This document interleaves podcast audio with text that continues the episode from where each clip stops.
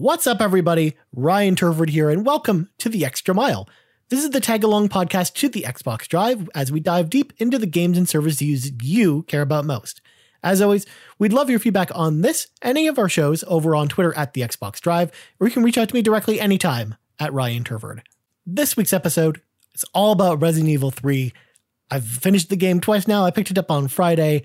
Have a lot to say about this game. So, of course, let's just jump right into it. Of course, one thing I will stress before we go into this, and said as a quick disclaimer, there's not going to be any spoilers in this piece. So if you're worried about going into this experience with spoilers, don't worry. I've got you covered. I'm not going to reference specific things. I'm going to kind of skirt around a lot of stuff. That also means, though, I'm not going to do like an in-depth analysis of the plot as well. Like that, this isn't really the show for that either.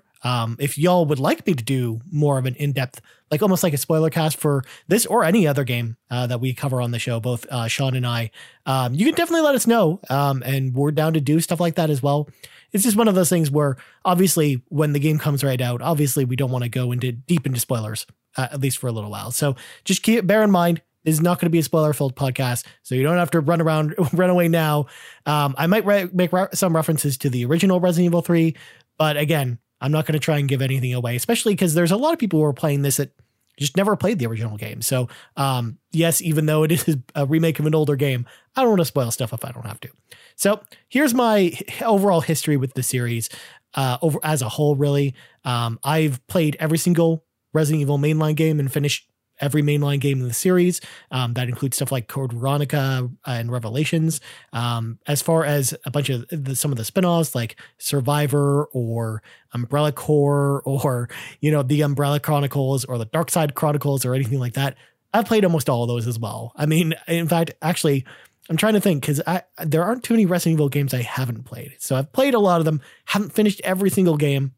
And this, as far as spinoffs goes, but I've at least finished the main series of games, including Resident Evil 3. So what did I think about Resident Evil 3 originally? No, it's a bit of a step down from Resident Evil 2, or at least that's what I thought when I first played Resident Evil 3 back in the day, because you're only really following Jill. Jill's a character I loved a lot in the first game. She was kind of the person I really liked to play as between her and Chris. So it was cool to actually see her come back in Resident Evil 3. But at the same time, it did a lot of really interesting things at the time. And I really liked it. So there was a bunch of choice-based elements. I loved how the way they did Nemesis in that game, where he's always following you around and stuff like that. Or the encounters with him really felt like they were like crazy encounters, almost like Mr. X in the Resident Evil 2 remake for those who are looking for context. And a lot of great moments. But it's just one of those things where it just was coming off almost what I would consider the perfect survival horror game in Resident Evil 2. So it had too much to live up to. So it didn't hit the super high standard I had for it coming off Resident Evil 2, but I still really loved Resident Evil 3 for a lot of reasons. Although again, with so many successive Resident Evil games around that time, obviously it's a little hard not to feel at least a little fatigue with zombies, which is why we had such a radical departure with Resident Evil 4. Plus, we were also in the same environment for the most part in Raccoon City. You go to different parts of the city in the original version, but you're still in a lot of the same locations as well. So at the same time, that was also a bit of a disappointment, but it was also a year later. So, I mean, you can't really argue too much about it. So that's kind of my history with Resident Evil 3 before we get into this. So let's talk about the story in Resident Evil 3. Again, this is mostly for those who haven't played it. Obviously, again, you play as Jill Valentine. You also play as Carlos as well. Carlos works for the Umbrella Corporation. And basically, you don't have split campaigns like you do in Resident Evil 2, where you don't pick Carlos or Jill. At certain parts of the story, you'll take control of Carlos, and then likewise, for the most part, you're playing as Jill for the rest of the story. So there's just certain sections you play as Carlos. And when I say sections, there's more than one area of the story where you play as Carlos. So again, that's all interweaved in the story this time around, which is a bit of a weird approach. The game is set at the beginning of the outbreak in Raccoon City up until basically the end of the outbreak.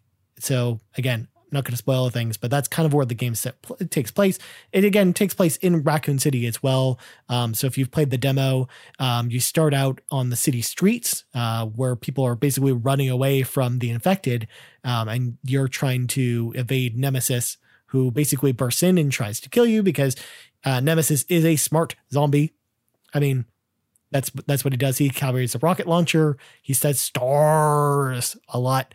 And he basically chases through Jill throughout the game because Nemesis is a zombie created by the Umbrella Corporation who's trying to hunt down all the STARS members because they're basically just trying to like erase all the evidence from the first Resident Evil.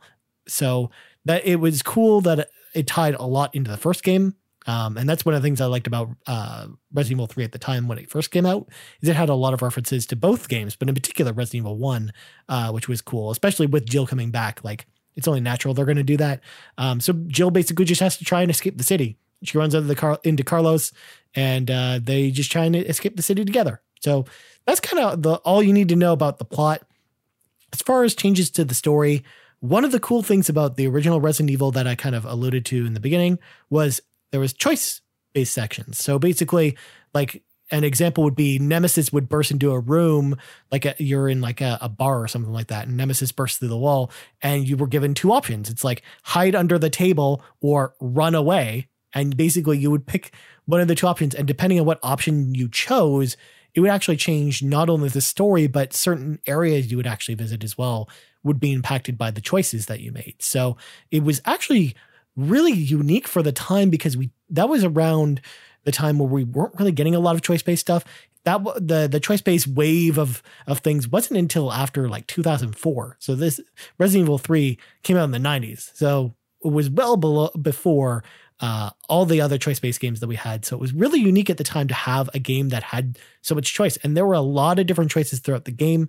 All of those have been moved from the remake. Basically, what the team decided to do this time around is almost have one linear path that you go down with the story, and that's just canon, essentially. Especially because with the choices, it's like, well, which one of these is the real ending? For example, they don't have to worry about that question anymore. You kind of know the definitive story this time around, rather than whatever you as the player decide. And again, it's an interesting choice for the developers to make, but again, I can understand why they did that this time around.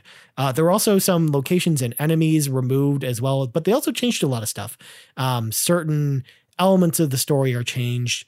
I don't know the reason why. They just were. Not in a bad way, just in a different way, which brings me to my next point, which is I think that a lot of the disappointment that we saw with the review scores on the outset with Resident Evil 3 had a lot to do with the fact that people were coming at it from the mindset, and this is almost on Capcom at this point, because they were coming in with the onset that this was going to be an exact one-for-one remake of Resident Evil 2 in the way that Resident Evil 3, in the way that Resident Evil 2 was with that remake, where the story was mostly going to stay the same. And for the most part, they were going to make some tweaks here and there, but most of the tweaks were going to be to the gameplay and less of the story beat. Now, we did know coming into the game release that the choices that I mentioned were going to be removed. So we did know that ahead of time, but most of the reviews I was reading, for example, were really disappointed in the fact that the story was so different. And for me, the way I would approach this game going forward so that you're less disappointed is that not so much that this is actually a remake of Resident Evil 3, because for the most part, it's not. It's actually more of a re-envisioning or reinterpretation of Resident Evil 3, where they basically take the base skeleton of Resident Evil 3, and then they move a bunch of stuff around and then change some of the story stuff and kind of make it its own experience. And I think part of the reason why they might have done that is that for people like me, for example, who played the original game, you never want to go back and have it be exactly the same game. I mean, you can if you want to, but the argument might be, well, okay, if you're going to do that, why wouldn't I just go back and play the original version? I mean, I could dig out my PS1, and it's kind of annoying to do that now, especially because this game never came to Xbox. But at the same time, I think that's the mindset that was there. So I can at least understand it from that point of view. It's the same kind of thing we're actually seeing with Final Fantasy VII. And I think the difference between these two scenarios is that Square Enix has been open from the beginning about Final Fantasy VII on PlayStation, that remake is not as much a remake and more of a reinvention of Final Fantasy VII, especially with the episodic model. It's going to be a very different game. And they've set that expectation from the beginning.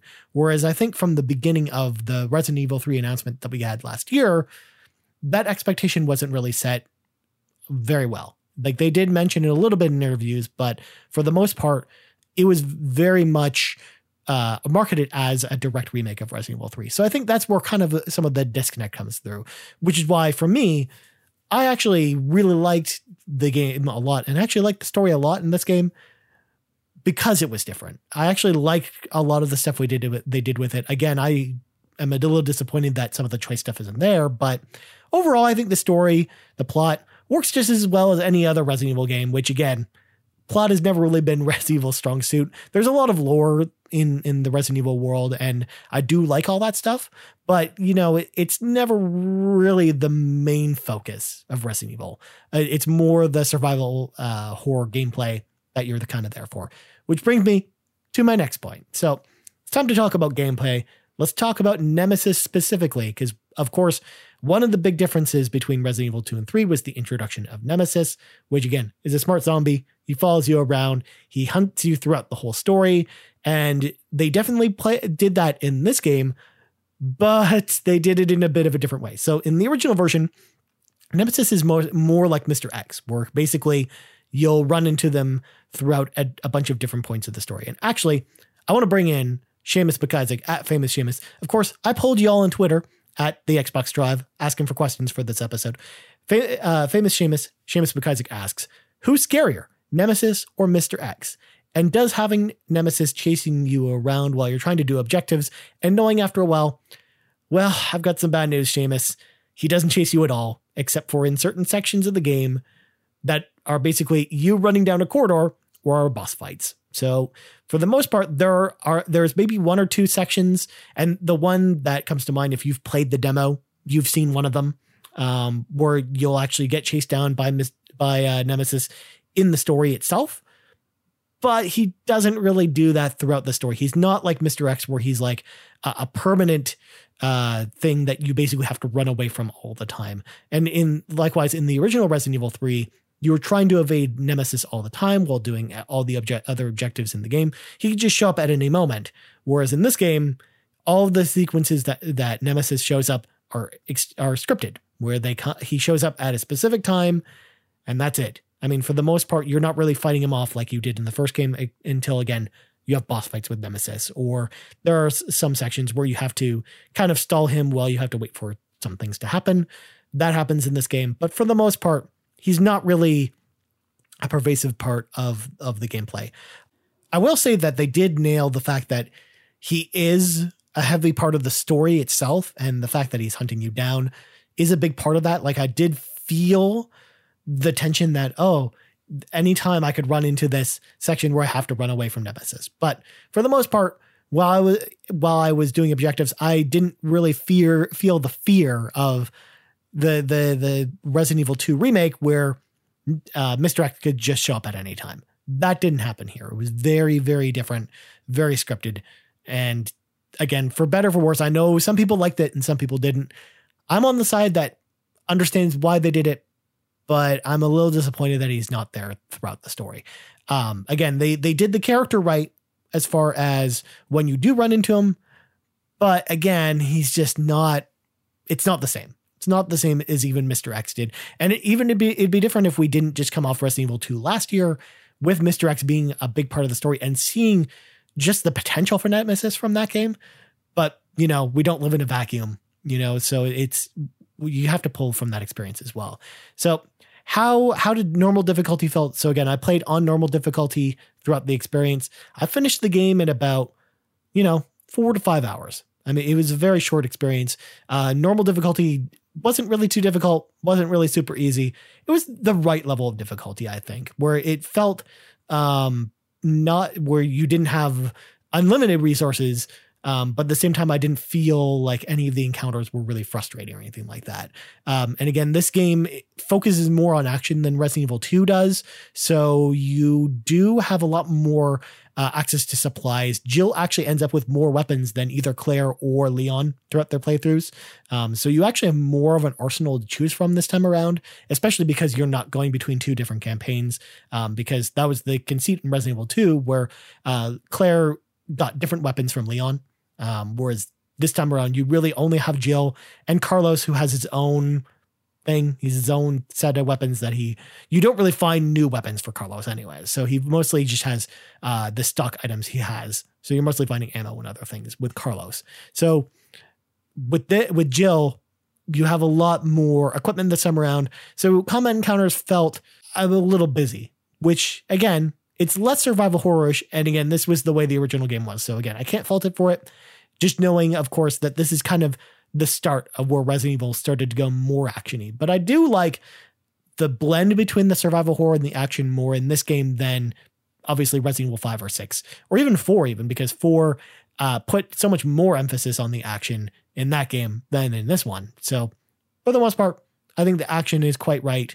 Doesn't really bug me too much, especially just exploring the environments and stuff like that. I actually liked some of the enemies you fought. I liked the diversity in the enemies as well. You're not fighting just zombies, which is cool. And again, you didn't really in the first game as well. They did cut some enemies from the original game. And they reworked some of the original enemies into this one. So overall, I liked the enemy design in this game. I thought it was pretty good. So speaking of game length, of course, I'm going to bring in Eric Green at The Art of Bacon. He asks, is it just me or is the length of the game just about perfect? Well, you said it, Eric Green. I know a lot of people complaining about the game being too short. I actually think the game itself, the campaign, was actually the perfect length. I think, again, 4 to 6 hours on your first playthrough, I think is totally solid for a survival horror game. Yes, it is a big ask for an $80 game in Canada or $60 in the States. We'll get to that in kind of our overall thoughts in a bit. But I do think that the length of the game, of a survival horror game in particular, or even just horror games in general, should never be too long. I think it's like that was the reverse of what we saw in something like Alien Isolation, where as much as I love that game, it's way too long. It just needed to be like 5 or 10 hours. And honestly, with horror games, I think the shorter the better, because I think that especially if the game goes on too long, it starts to feel a little bit easier. You just become less scared when you play it, especially when you replay this game. It becomes, that becomes evident very quickly that you're not really scared of a lot of the stuff anymore. And I mean, that happens in every horror game. So obviously to keep it fresh and scary and for the developers really to keep you on your toes, I do think they need to be shorter experiences. So absolutely. I think the length, I agree with you, Eric, totally perfect for this game. However, the problem with that though, is replayability this time around. So with Resident Evil 2, when you finished the game, you got to do a whole bunch of stuff. You got to, number one, you had two campaigns. So Claire and Leon, even though they go to all the same areas, the story is different for both characters. So there's a reason to go back and play both stories. And each one's about 3 to 4 hours long, which is about as long as this game is. Not only that, you also had the second run for each character. So once you finished the game, you got to go back as Claire or Leon and play the opposite side of the story in where you get separated at the beginning. You go down the other path, which is a very different part of the story. Again, you're going to some of the same areas, but it's very different. And it actually has a different ending. Not only that, but you also have the different ghost story chapters, which are basically individual stories from side characters that you also get to play as, including Hunk and Tofu, as well as some of the other ancillary characters in Raccoon City. So you just had so much more stuff to do. And that's one of the things I loved about Resident Evil 2 Remake is that once you finished that game, there was so much replay value. There was so many different things you could go do. Whereas this game, once you finish it, it's, hey, you can go back and play the same game again. But with, of course, the Resident Evil accoutrements of you can basically buy like unlimited ammo weapons or specific costumes for Jill, stuff like that.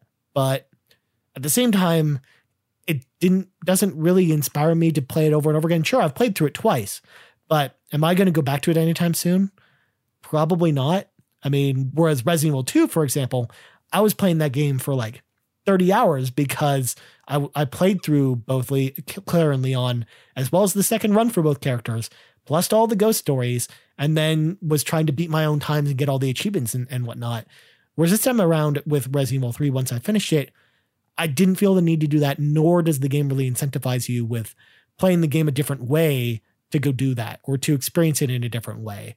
And I think that's part of the problem. Not only that, but a lot of the replay value from the original game, the original Resident Evil 3, had to come with the choices, where because when you made different choices, it changed where you went in the game, for example. There's a lot of replay value, of course, there as well, where you could see what would happen if you made a different choice and how would it affect the story or some of the new areas you would unlock by making that choice. So it just really feels like it might be a hard sell at $80. Again, I'm always thinking Canadian price because I'm Canadian, but $60 US or whatever territory you're in, just substituted that price. So that leads us to overall thoughts here. So here's the thing. Do I recommend Resident Evil 3? Absolutely. It's actually probably one of my favorite games of the year. Maybe even my favorite game. It's up there with Doom Eternal. I think Doom Eternal is still probably my favorite game of 2020, but man, Resident Evil 3, for the 4 or 5 hours I played it, it was a great game. It was amazing. I loved every minute of it. And yes, it is a little bit disappointing that it's not everything that Resident Evil 3 was, but I'm okay with that because, again, I think that they modernized it in the right ways. And I mean, they had to sacrifice some stuff for that. So I'm personally okay with that. But as far as would I recommend you, dear listener, picking up this game? Well, it's another matter because obviously times are tough right now for a lot of people, especially financially. So it's a tough sell at full price, especially if you're not going to play the multiplayer as well. Again, I'm not really going to dig into Resident Evil Resistance, which is the multiplayer mode that comes with this, just because I haven't really played a lot of it. I've played it, but I'm really not feeling it. It's not really for me. I do like the idea behind it where you've kind of got a mastermind and survivors trying to escape and you can play as the mastermind. But the problem is playing as the mastermind is the most fun thing, which kind of almost defeats the purpose of not playing as the mastermind, or just feels less fun. So ultimately I don't really feel myself spending a lot of time with it. And again, I bought this game when it came out. So honestly, I would say that you're better off at least waiting for this to go on sale.